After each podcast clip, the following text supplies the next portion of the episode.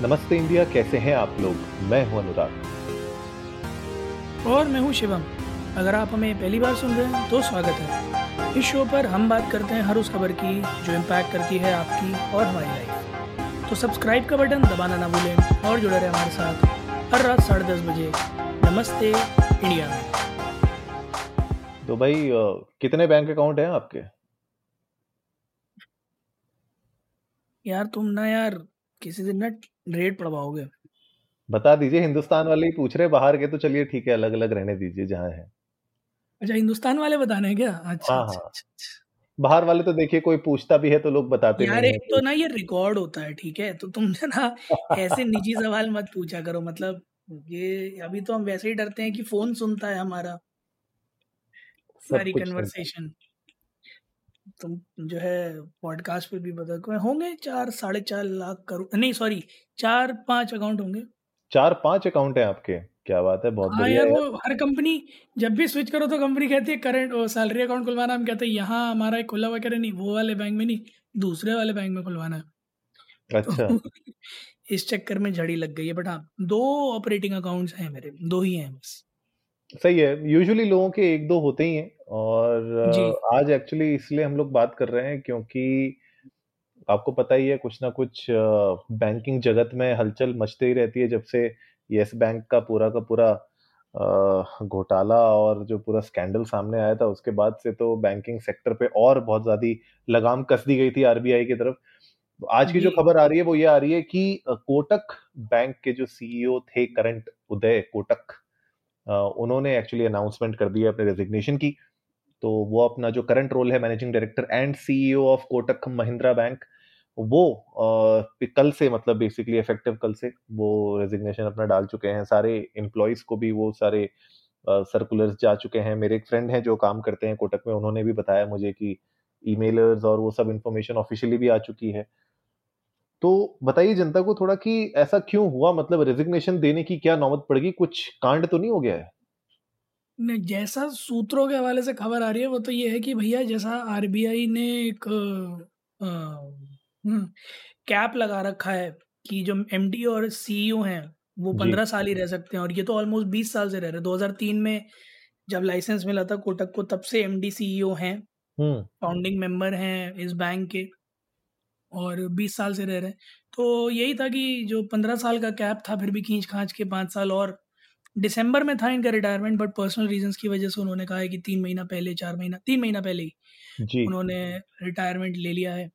तो अब वो एक नॉन एग्जीक्यूटिव डायरेक्टर की तरह बोर्ड पर रहेंगे। बॉस ही ओन्स छब्बीस परसेंट ऑफ द बैंक। तो कोई घोटाला नहीं है, कोई मतलब कोई भी बड़ी न्यूज़ नहीं है। इट्स जस्ट दैट कि due to the regulations he had to step down. Hmm interesting interesting वैसे बहुत इंटरेस्टिंग प्रोफाइल है इनकी। मतलब कहा जाता है कि एक एस्पायरिंग क्रिकेटर भी थे ये, और इंजरीज की वजह से।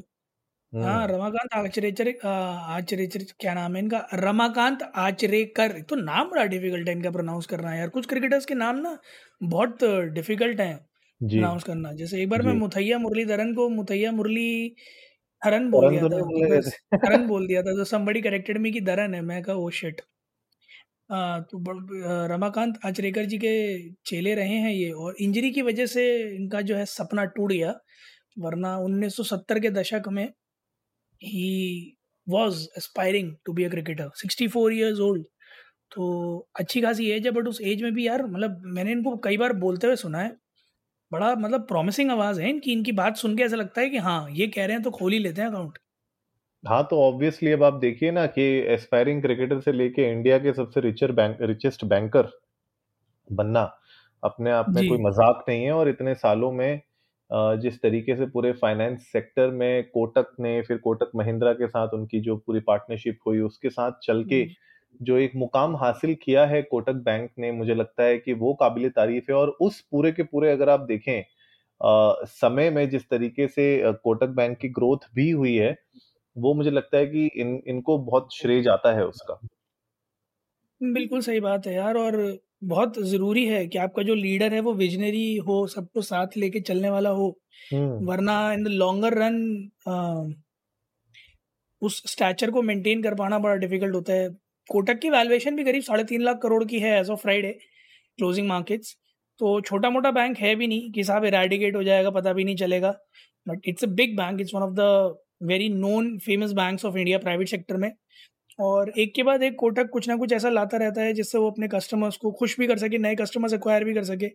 सो आई गेस कहीं ना कहीं वो जो विजन, वो जो थॉट प्रोसेस जो उनके फादर से मिला था which who inspired him to open his own business, वो कैरी फॉरवर्ड हुआ है। और उनकी पूरी फैमिली बिजनेस बैकग्राउंड की है, कॉटन ट्रेडिंग और एग्रीकल्चर कमोडिटीज़ की ट्रेडिंग में थी उनकी family, but he never joined it. तो एक अलग हट के बिजनेस खड़ा करना, फैमिली बिजनेस छोड़ के फिर उसको इस मुकाम तक लाना, इट्स कमेंडेबल जॉब।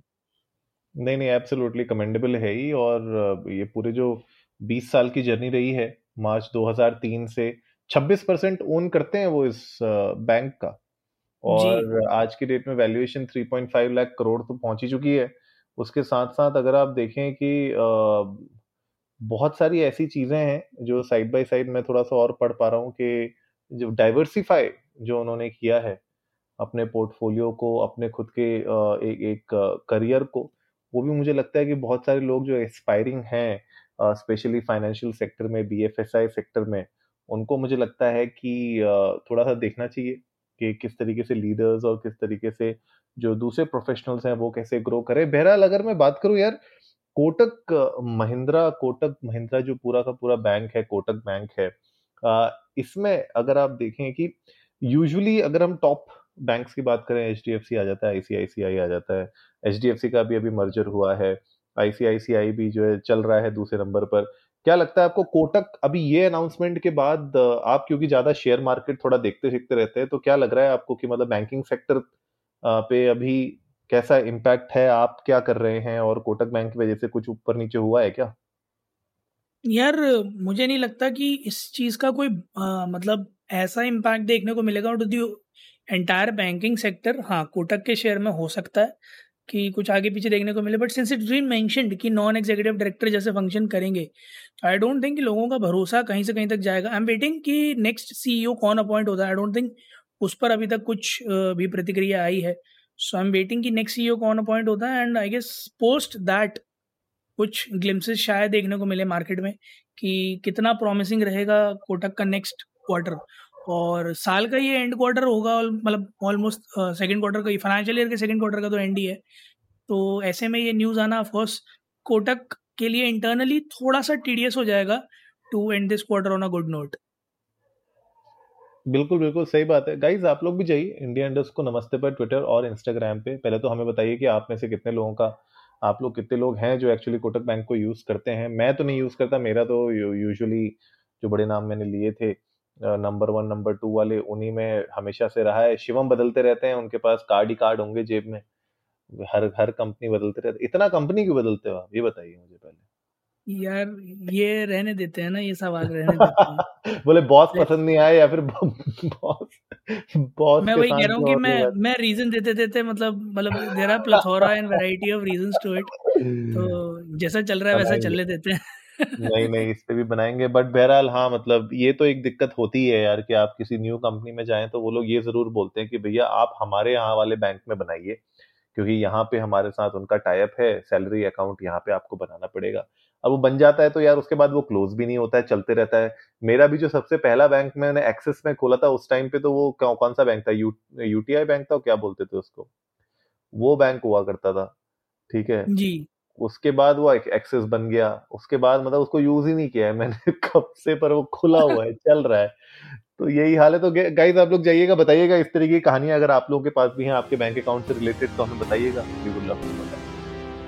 उम्मीद है गाइस आप लोगों को आज का एपिसोड पसंद आया होगा, तो जल्दी से सब्सक्राइब का बटन दबाइए और जुड़िए हमारे साथ हर रात साढ़े दस बजे सुनने के लिए ऐसी कुछ इन्फॉर्मेटिव खबरें। तब तक के लिए नमस्ते इंडिया।